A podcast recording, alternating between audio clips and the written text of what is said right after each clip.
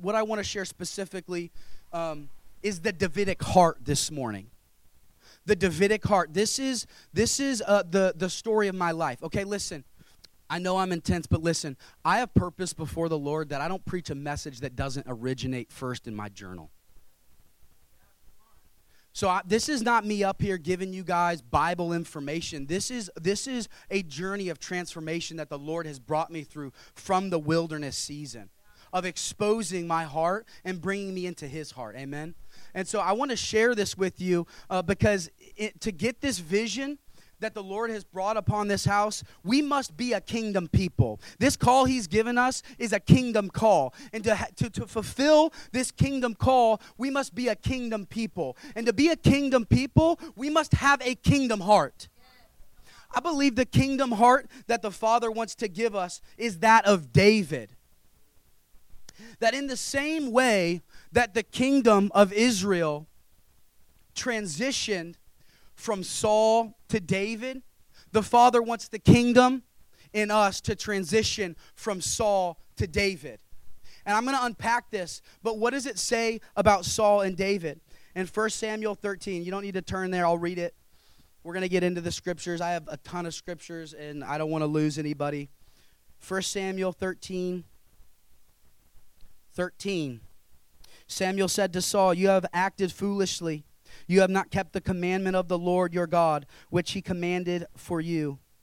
For now the Lord would have the Lord would have established your kingdom over Israel forever. But now your kingdom shall not endure.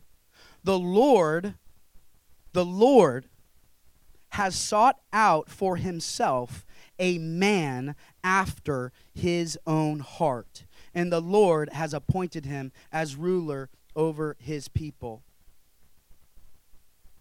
This is reiterated in Acts 13, and I think that this is God's sense of humor because you know the man that is uh, uh, quoting this scripture is a man named Paul who was once named Saul that was also from the tribe of Benjamin. I, God's sense of humor is, is amazing to me. So Paul, Paul says, after he had removed Saul, he raised up David to be their king, concerning whom he also testified and said, I have found David, the son of Jesse, a man after my heart, who will do all my will or all my wishes. Listen. The Father wants to transition us from having a Saul like heart to a Davidic like heart. The Davidic heart is the heart that is after God's. What does that mean specifically? I believe that the Davidic heart, a, God, a, a heart that is after God's, is primarily two things it's after God in all of its pursuits, in all of its desires. It wants nothing but God. Psalm 23 The Lord is my shepherd, I shall not want. The Lord is my shepherd, I shall not want. The Lord spoke to me because I was wrestling with, like, God, do I just want you for, like, your anointing and your power and influence and my own name and my own title and my own influence over the body? Do I just want you for your gifts? Or do I just want your heart?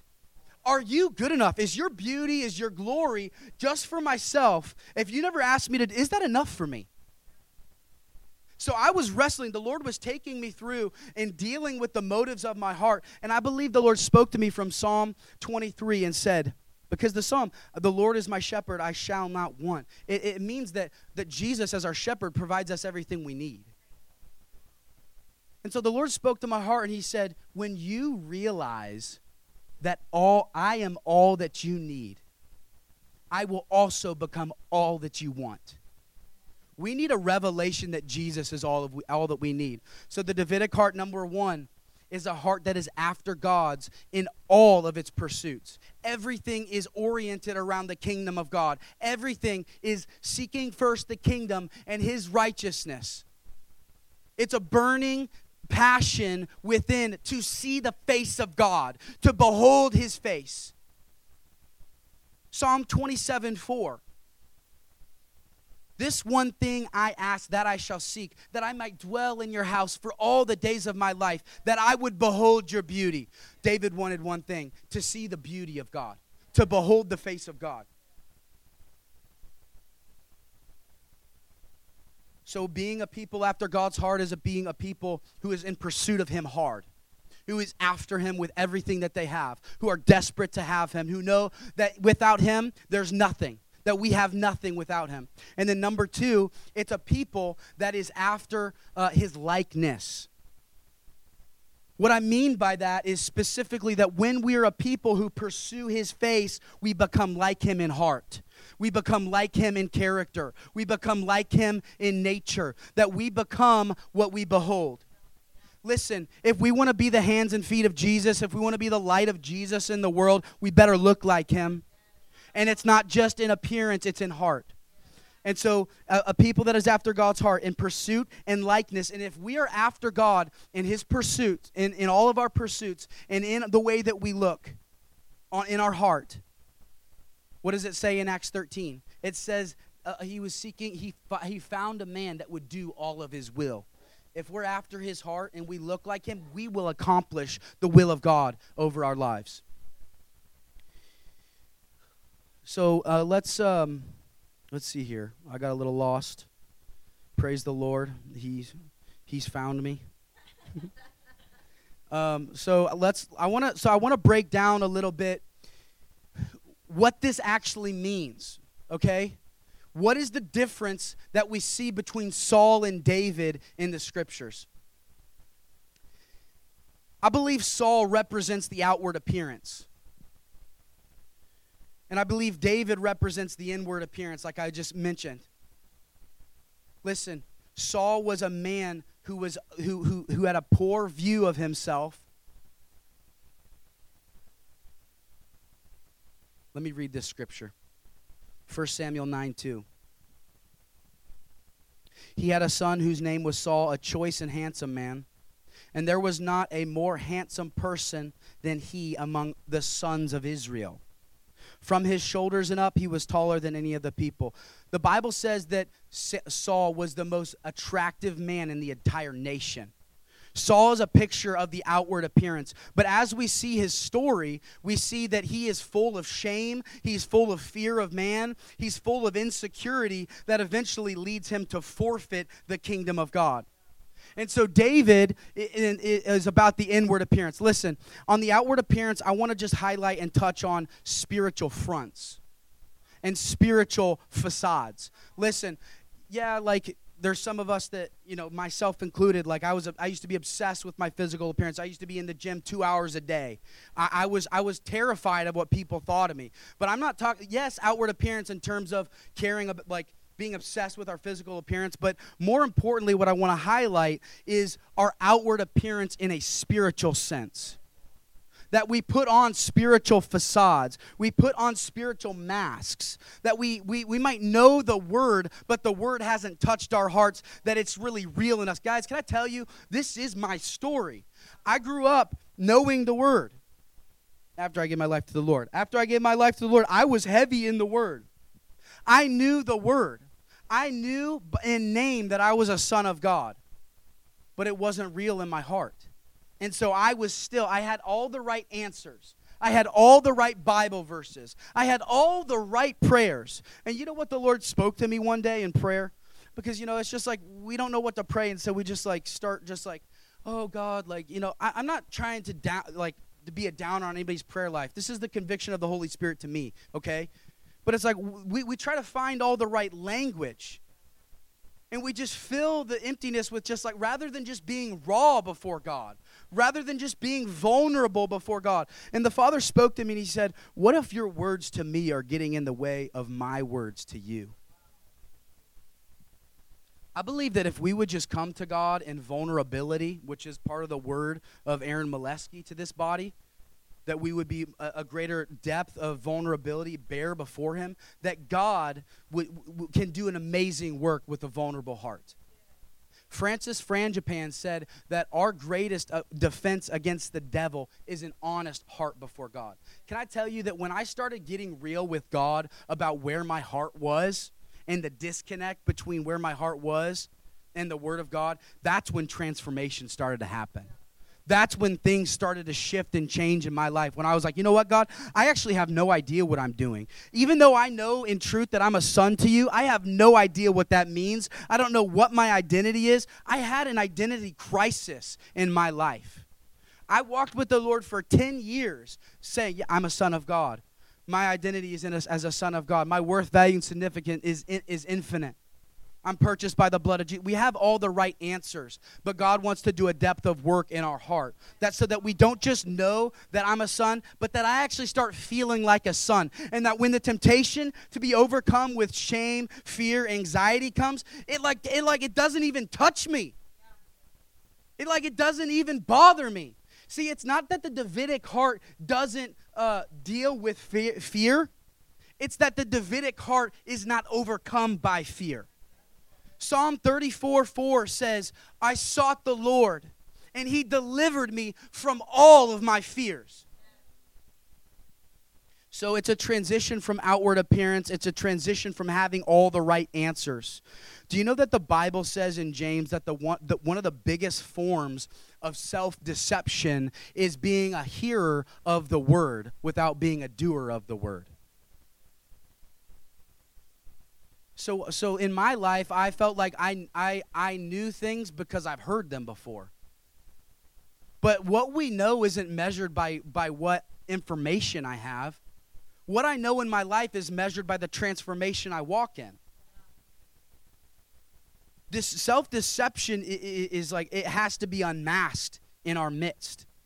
That we think like listen, I, I believe deception is believed lies that create alternate false realities. In other words, I'm believing lies and I'm walking in a reality that I think is true, but it's actually not. It's actually false. And that's what self deception is. We can't see it. And that's why, if we live a life that is vulnerable and honest before God, He'll expose it all. The Davidic heart is exposed before God. Psalm uh, uh, 139, the very last two verses, David prays, Search me, know me, try me, and lead me in the way everlasting. So it's a transition from outward appearance to inward appearance. The Bible says th- uh, that God desires truth in the inward parts. God doesn't want all of our right answers. God wants the truth of our hearts, even if, listen, we have to be respectful. We have to honor him. Our Father who is in heaven, hallowed, his name is holy. But the Father wants the truth of our hearts. He wants the sincerity of our hearts. And what he can do with that is, is amazing. Read Psalm 51. It's a psalm of, of repentance and transformation. So the Lord wants to take us from outward appearance to inward appearance. So, uh, 1 Samuel 16 6 through 7. When they entered, he looked at Eliab and thought, sorry, when, when they entered, he, being Samuel the prophet, looked at Eliab and thought, Surely the Lord's anointed is before him. But the Lord said to Samuel, Do not look at his appearance or at the height of his stature, because I have rejected him. For God sees not as man sees. For man looks at the outward appearance, but God looks at the heart. God is after a people whose heart is pure before him. It's not about the outward appearance. It's not about the fronts we put on. It's not about the fig leaves that we put on to cover our shame and our brokenness. Shame and insecurity to identity and security. Saul replied, Am I not a Benjamite of the smallest of tribes of Israel? And my family the least of all the families of the tribe of Benjamin? Why then do you speak to me in this way? That's 1 Samuel 9 21. 1 Samuel 10 22. Therefore, they inquired further of the Lord, Has the man come here yet? Speaking of Saul. So the Lord said, So the Lord said, Behold, he is hiding himself by the baggage. 1 Samuel 10 is when uh, uh, uh, uh, Saul is being prepared to be promoted as the king of the nation. It's the moment of his promotion, and he's found hiding in the baggage. if that doesn't speak of shame, if that doesn't speak of small uh, uh, view of yourself, I don't know what does. Samuel said, Is it not true? Though you were little in your own eyes, you were made the head of the tribes of Israel. So, what the devil wants to use to shame us, God will use to humble us. What I mean by that is, even though Saul, like, was that true that the, the tribe of Benjamin was the smallest tribes? Yes. Was it true that he came from the smallest family of the smallest tribe? Yes. But that should have humbled him even more to say that God chose me. See, when we allow our background, when we allow our inadequacies, when we allow our deficiencies that we see in the natural and in the flesh to prevent us from what God wants to do, then, then there's, no, there's no hope. We have to exalt Him above all of that trash. It says of David in 1 Samuel 17 22 through 24. It says, Then David left his baggage in the care of the baggage keeper and ran to the battle line and entered in order to greet his brothers.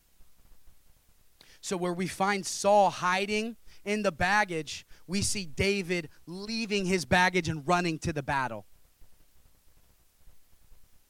As he was talking with them, behold, the champion, the Philistine from Gath named Goliath, was coming up from the army of the Philistines, and he spoke these same words. And David heard them. When all the men of Israel saw the man, they fled from him and were greatly afraid. I find it interesting and fascinating and very sad that when David comes to the battle line and the troops are under Saul's care, that the whole entire troop, the whole entire army is cowering in fear. Listen, if we're if we're leaders and we have fear that dominates our life, those who are following will live in fear. Listen, we have to deal with this stuff. Proverbs 29 25 says that the fear of man lays a snare, but whoever trusts in the Lord is kept safe. Listen, in that fear of man phrase, it's not just related to fear of other people and opinion of man. I believe the Lord spoke to me and said, No, this is all fear that man has in his heart. The fear of man lays a snare, but whoever trusts in the Lord is kept safe. The word in Hebrew there for snare is a noose around the neck and a ring in the nose, like for pigs. Fear suffocates. The purpose of the ring in the nose for the pig is to lead them, to control them, to lead them wherever they want to go, which is ultimately straight to the slaughter. Fear leads to death. Fear is a controlling, suffocating force in our lives that if we don't deal a death blow to it, or rather, if God, we don't allow God to deal a death blow to it, it's a monster. So, David was a man who was secure in his identity. David was a man whose identity was fortified by testimony. What I mean by that is when he gets to the battle line, he's recounting and recalling the God who delivered me from the bear, the God who delivered me from the lion will surely give me victory over this giant. So he didn't just have identity and name. No, he had walked with God. Listen, I believe that there's a difference between history in the Lord and testimony in the Lord. I believe that t- uh, history in the Lord, just a simple recounting of our lives since the time that God uh, saved us. Listen, I believe the difference between history and testimony is that history is just simply our lives just, you know, without him breaking in and transforming us. Testimony touches our hearts in a way that causes transformation. And that's what David had. David was bold and confident in the moment of battle when he was overlooked. Listen, David had all the reasons to be filled with shame and insecurity too. David had David might have had more reasons to be filled with shame and insecurity than Saul. When Samuel came to David's father, David's father didn't even bother bringing David among his sons. David's own father was like, oh, he's just a chump. He's just a runt. He's just out in the field tending sheep. Do you think that David had to deal with the fear of, or with rejection from his own father. And then he gets to the battle line, and this is what his brother said of him. Now, Eliab, his oldest brother, heard when he spoke to the men, and Eliab's anger burned against David, and he said, Why have you come down? And with whom have you left those few sheep in the wilderness? I know your insolence and the wickedness of your heart, for you have come down in order to see the battle. But David said, What have I done now? Was it not just a question? In that moment, David could have been overcome by accusation and offense and like, oh my gosh, like, oh, he thinks he's supposing on my motives and I don't know if I can. It's like, no, David was confident in who he was. He had identity that was fortified by testimony from God walking with him and defeating the lion and the bear. And, and David knew who he was because he knew whose he was. Listen, I believe David knew the promises to Abraham that God spoke. I believe that the reason uh, David got up there and spoke to Goliath that, you know, who are you to curse the armies of the living God? And he had such boldness and confidence is because he was actually standing on the word of God to Abraham that says, Those who you bless, I will bless. Sorry, excuse me. Those who bless you, I will bless. And those who curse you, I will curse. David knew his lineage. David knew to who he belonged. David didn't succumb to opportunity to be full of shame and insecurity.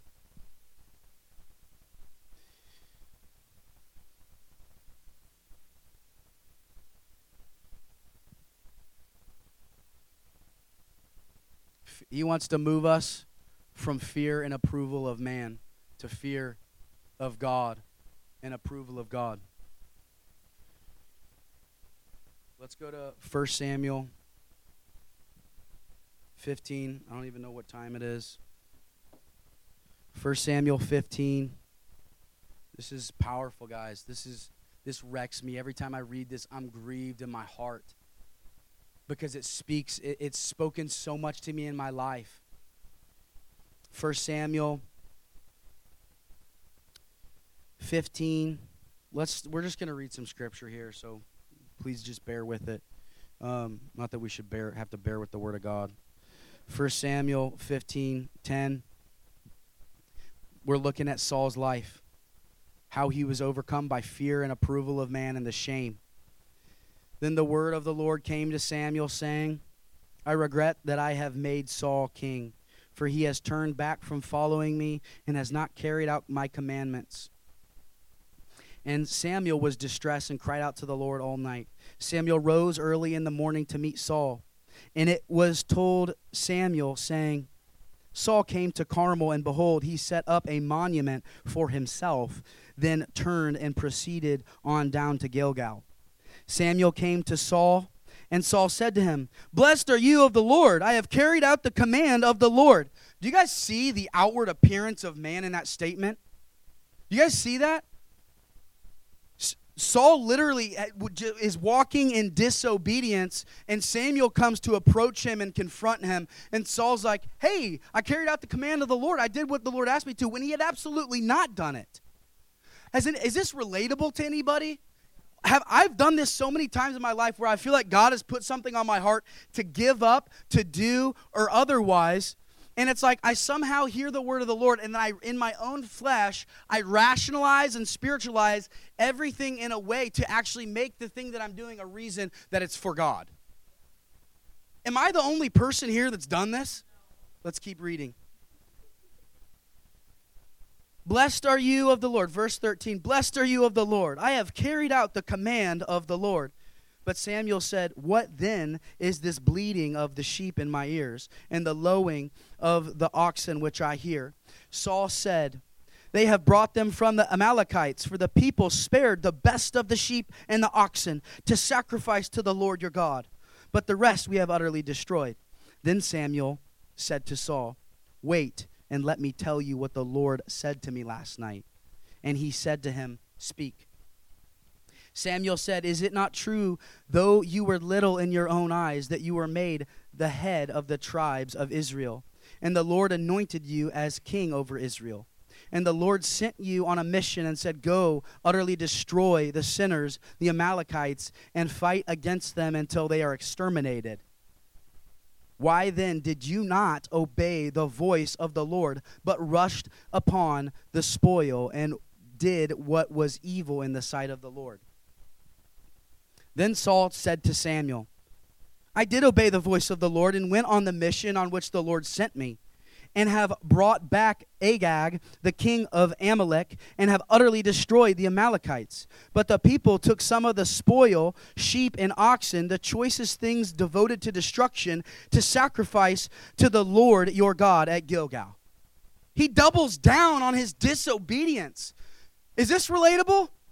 Come on. I mean, I've done this so many times. It's like, no, actually, I did this but to sacrifice to you, God. I did it for you. And it's like, no, but that's not what I asked you to do. If you are a parent in this room, I mean, how many times have you seen this in your kids? It's like I asked my little daughter, I love her so much. She's amazing. I asked her, Lydia, will you do this? Oh, yeah, I mean, I need to do this first. Or like, let me do it this way instead. It's like, no, but that's not what I asked. Lydia, will you do it now? But I need to go potty first. I, I need, I mean, like, seriously, but this is the stuff. This is our hearts. And then this happens to me as I'm parenting, as I'm fathering my daughter, and I'm like so convicted, like, God, this is me. This is me. I'm like, Lydia, will you just listen? Will you just listen? Lydia, just listen to me, please. Do you like do you do you love me? Like I find No, like seriously, but like Jesus says in his word, he says, if you love me, you'll obey me. It's like I relate to that now. It's like, do you love me, Lydia? Like, will you just please do this? Like, but I'm so convicted in my heart because it's a picture of me right before my eyes. Of will I just listen to him? Jesus. But the people took some of the spoil sheep and oxen, the choicest things devoted to destruction, to sacrifice to the Lord your God at Gilgal.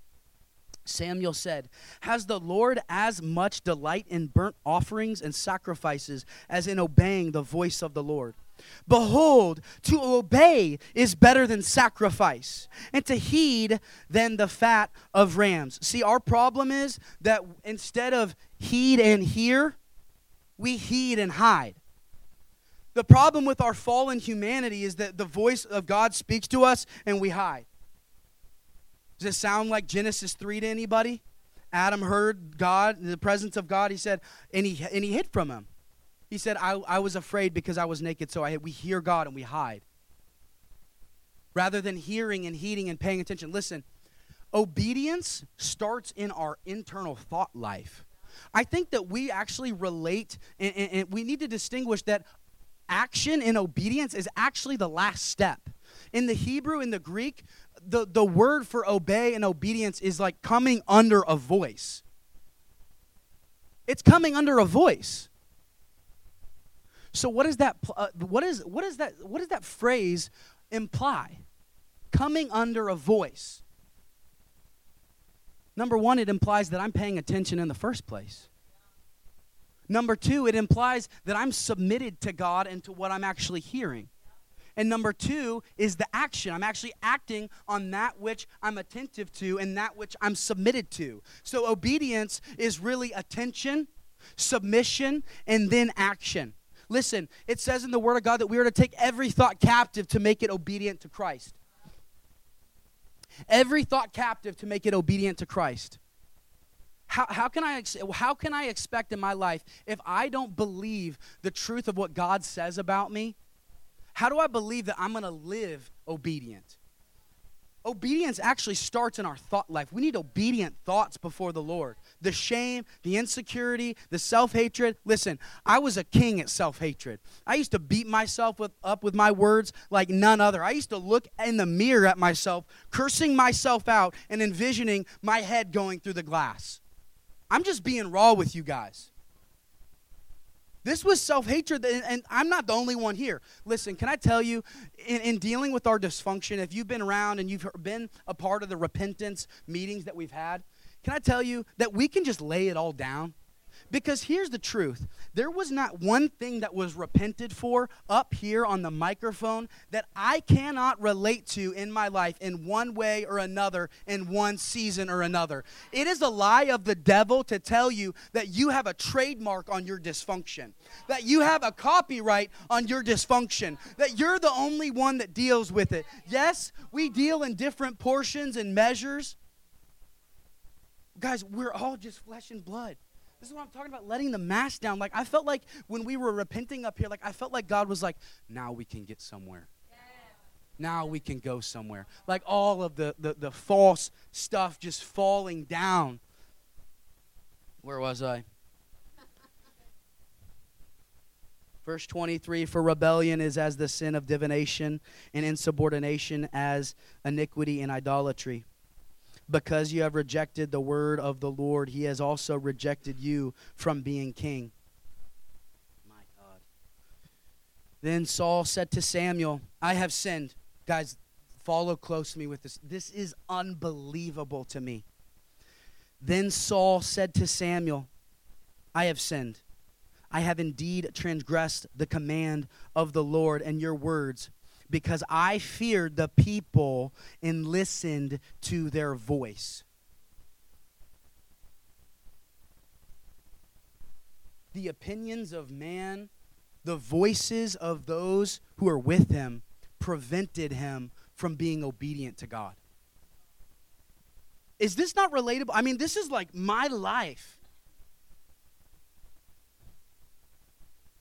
Verse 25. Now, therefore, please pardon. Guys, listen, this is an example of fake repentance right here, what we're about to read. This is fake repentance. He, he says, I've sinned before the Lord.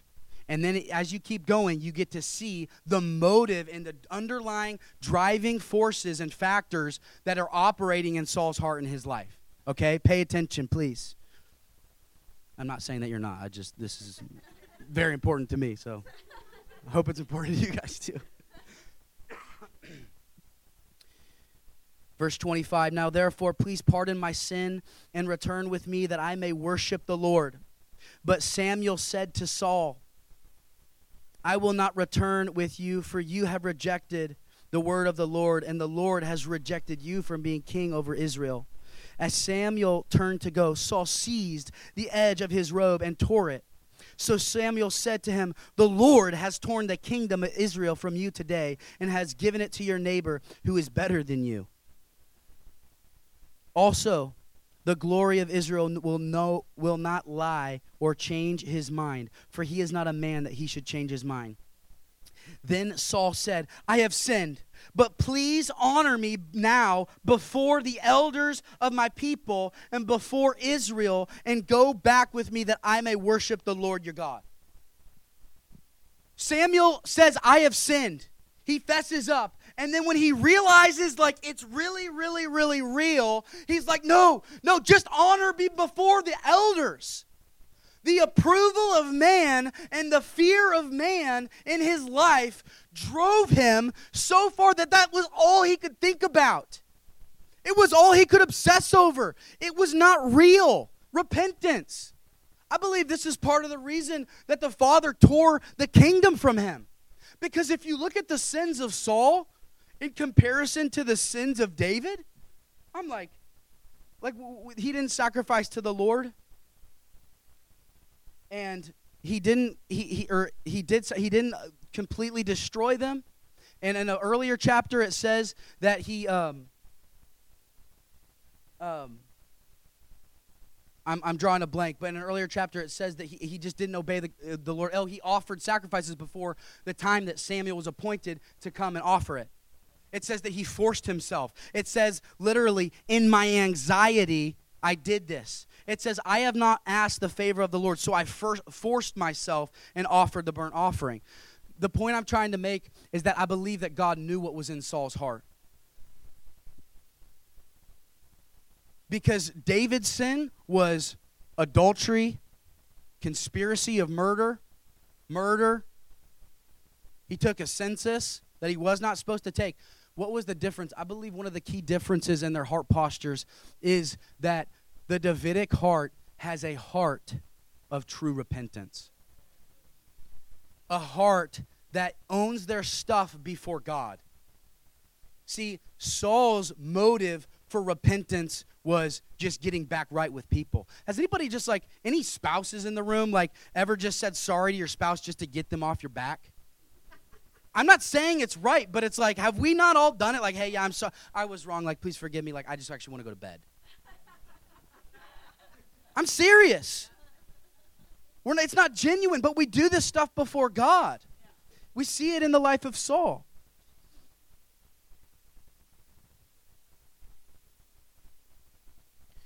So we see the fear. Are you guys seeing this in these scriptures? The fear of man, the approval of man, wanting to be honored before man, just caring so much about how people perceive you, how you sound, what's going on, what if what if I fail? So Saul said, Bring to me the burnt offering and the peace offerings. And he offered the burnt offering. As soon as he finished offering the burnt offering, behold, Samuel came. And Saul went out to meet him and to greet him. But Samuel said, What have you done? And Saul said, Because I saw that the people were scattering from me. Because I saw that the people were scattering from me. And that you did not come within the appointed days, and that the Philistines were assembling at Michmash. Therefore I said, Now the Philistines will come down against me at Gilgal, and I have not asked the favor of the Lord. So I forced myself. In my anxiety, I offered the burnt offering fear of man and fear of failure. I saw that the people were scattering. Guys, when we allow man to move our hearts more than God, we're in deep trouble. The Father spoke to me one time when I was a, a new believer and I was like all hung up on worship. Like, what happens if I raise my hands? You know, what happens if I move my feet? Like, I don't dance ever. Like, I don't even dance at weddings, but I dance like an idiot here because I don't care. But it's like the Lord was addressing me like, well, like restricted movement, like well, what happens if I go up front? Like, what will people think of my motives? Like, they think I'm just going up there to be seen by everybody else? I'm going to stay here in the back so that people don't. And the Lord spoke to me and said, when you allow the opinions of man and the fear of man to keep you from worshiping me, you're actually worshiping man and not me.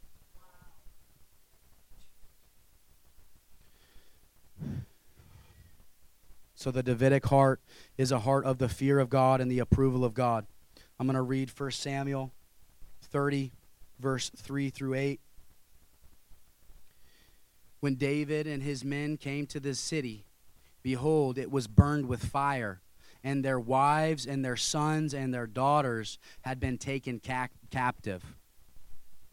Then David and the people who were with him lifted their voices and wept until there was no strength in them to weep.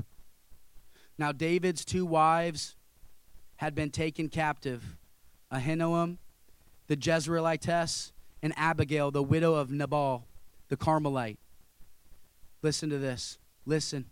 Moreover, David was greatly distressed because the people spoke of stoning him. For all the people were embittered, each one because of his sons and his daughters. But David strengthened himself in the Lord his God. Then David said to Abiathar the priest, the son of Amalek, Ahimelech, Please bring me the ephod. So Abiathar brought the ephod to David. David inquired of the Lord. There's the heart of pursuit. There's the heart of seeking. There's the heart of, I don't know what to do. I have to seek you, God. I'm not going to be moved by fear. David inquired of the Lord, saying, Shall I pursue this band? Shall I overtake them? And he said to them, pursue, for you will surely overtake them, and you will surely rescue all. So, where we see David being moved by the opinions of man and the fear of man, that the people were scattering and he didn't know what to do, so he didn't seek the favor of the Lord, so he just did something. We see where David, it, there's, the people are speaking of turning on him. The people are speaking of murdering him. The people are speaking of stoning him to death for what has happened. And David's not moved. David is secure in God. He's secure in the anointing on his life. He's secure in the assignment that God has given him. And he seeks God. He inquires of God. Where Saul did not ask the favor of the Lord, David inquires, Bring me the ephod. Bring me the ephod so I could go into the place of prayer in this place of distress and seek your face on what to do, God.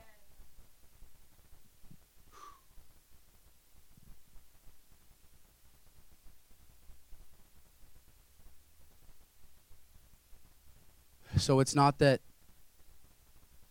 the Davidic heart doesn't deal with fear, it's just not overcome by it. You read the Psalms. The revelation of the Davidic heart is, is unbelievable to me. You read all the Psalms, and it's all a picture of the Davidic heart and the heart that's after God's. But you read the Psalms, and you see so many Psalms with fear. With, my God, why have you forsaken me?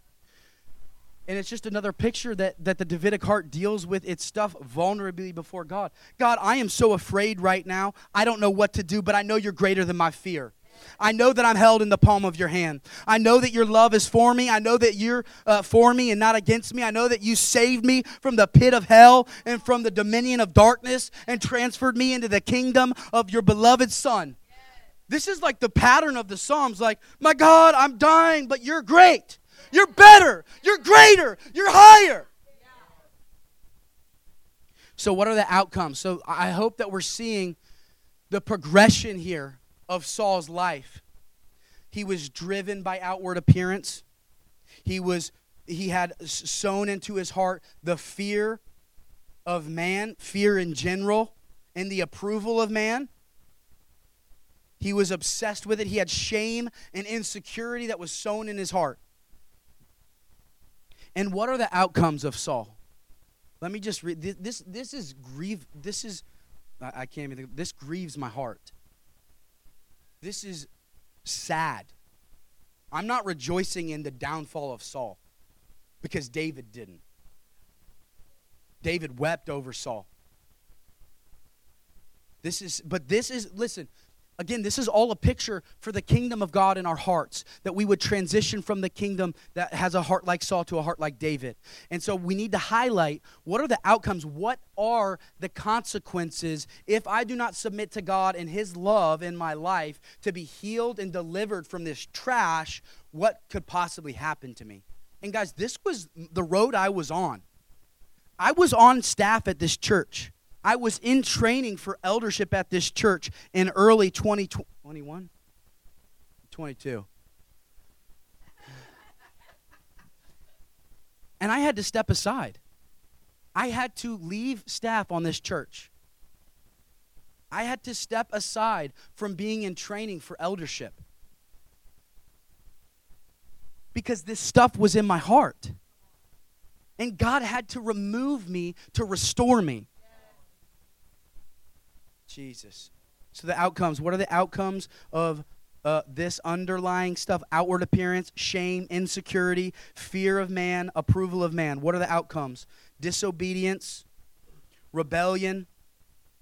He was rejected as king and forfeited the kingdom that God said he would have established forever. That's, that's God's word to him in 1 Samuel. It said that he had an evil spirit. And in fact, it actually says that God sent an evil spirit on him. Don't ask me because I don't I don't know how that works, but it's what the Bible says. That's it. But that's intense. That should put the fear of the Lord in us. He had an evil spirit. His lineage was wiped out. There was no his line was was gone. He was filled with a murderous heart of jealousy. We see him hunting David like an animal. He was so filled with this stuff that when David started to rise and David started getting a name for himself because he was submitted to God, that he tried to kill the man. Listen, I'm not I'm not thinking that any of us here are probably going to actually kill somebody, but you know what? Jesus raised the bar in the New Testament. Whoever is angry with his brother kills him. Whoever holds unforgiveness in his heart against his brother kills him. Listen, jealousy, I believe jealousy is a form of offense against God. We're offended with God because He made someone else something that I want to be and didn't make me that way. In the story of Korah's rebellion in Numbers, you know what it says about Korah's company? What happened was is Korah became jealous of Moses and Aaron and the priesthood, and they rose up against him and said, Who are you to tell us what to do? That you think you're separate, that you think you're higher, that you think you're better than us. And so Korah and his company rebelled against Moses. And you know what the Bible says about Korah and his company? It says that they were men of renown. It says that they were men of renown. Jealousy always fails to see how God has made us and exalts another's gifting over what God has made us to be. Everybody who is who is in the kingdom are men and women of renown because we're sons and daughters. Listen, it is a mark and a sign of maturity on our lives when we stop becoming jealous of people and we start becoming jealous for people. We stop becoming jealous of people for what they have that I don't, for what they carry that I don't, for the influence that they have that I don't, for the, the position on the microphone, the microphone that I don't have, the anointing that I don't have. Stops becoming jealous of people and it starts becoming jealous for people to walk in their full identity in Christ. God says in the Bible, He says, My name is jealous. We can be jealous for people to see them raised up in Christ to take their rightful place because everybody's needed. So he had a jealous heart, a murderous heart. When we walk in jealousy towards people, I believe it's a form of spiritual murder because we start comparing, we start competing. You know what the you know what one of the sickest things about competition is? What does competition say? It says I want to win. What does that mean for everybody else? They they lose. So, what does it mean when people start getting exalted and promoted above me and I have competition in my heart? We start hoping for their failure. We start hoping for people, oh man, when he gets up to preach that message, I hope it sucks. Hey, it's real. I'm serious, man. Like, oh, this person joined the worship team. I feel like I'm called to worship. Well, I hope their voice cracks when they worship. I hope they sing out of tune, out of. I'm touching something right now. I swear, I promise. This stuff is real. And you know how I know it's real? But the Lord can deliver it in our hearts. He can deliver us. Jesus, help us, God. Saul got involved in witchcraft. He seeks out a spirit doctor or whatever it, whatever it says and raises Samuel to talk to dead Sam. I, don't ask me again how this works or whatever. I don't. I don't know. But it's demonic and it's sick. And it's like we're, we're all like, oh, I won't operate in witchcraft. Like, but no, like if our hearts are exposed to this fear, insecurity, that like we, that, that it is okay. this is un, all this stuff is uncrucified flesh. Uncrucified flesh is food for the demonic. Uncrucified flesh is open doors for the demonic to come and ravage our lives. So, what starts in the flesh, the enemy will take us and wear us like a glove and start making us instruments of disaster and destruction and of the demonic rather than weapons of righteousness like the Bible says God wants to make us. At the end of his life, Saul killed himself. He was in battle, and you know what? You know why he killed himself? because he was afraid that the enemy would come and make sport of him and torment him. And he tries to get his armor bearer, whoever was with him, to kill him. And the guy said, I'm not touching the Lord anointed. So it says that Saul fell on his own sword. Even the fear of what the enemy would do, what others would do, led Saul it's in the Bible, guys. I'm not making this stuff up. I will give you all of the verses, all of the. I, in fact, I encourage every single one of us to go back, and I don't have time to go through 20 chapters of the Bible this morning, eh, verse by verse. I, I did it, but you know.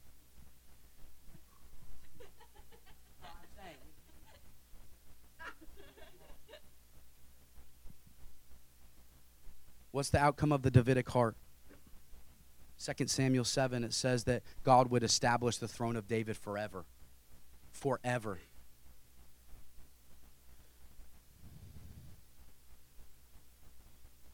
I have found David, the son of Jesse, a man after my heart, who will do all my will. From the descendants of this man, David, according to the promise of God, has brought to Israel a Savior, Jesus. Listen,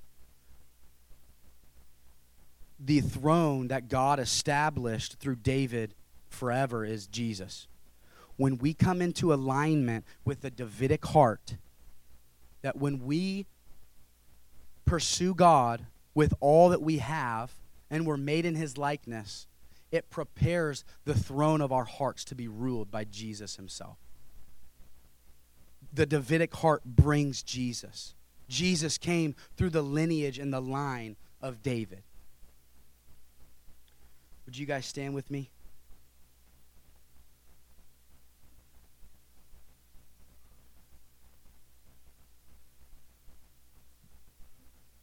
I just I feel like we need to have an altar call this morning. Listen, I know I know I preached long. I know we've been in here, but can I tell you guys this stuff is serious and I believe I believe with every part of my body every part of my soul and my spirit. I, I, believe that God wants to bring deliverance from this stuff deliverance from insecurity, deliverance from fear of man, fear of failure, all this trash. So I want to invite everybody forward, whoever feels, or if you're just like, I want more of God. I've dealt with this stuff, but I just want more. I want more of a heart that pursues God. I want more of a heart that looks like God. I want to do all of His will, all of His wishes in the earth, in my life. I invite you to come up this morning. Do not let the fear of man keep you from coming up here to get delivered from the fear of man. Do not let shame of what will someone think of me if I'm nail- kneeling in this altar keep you from your deliverance this morning.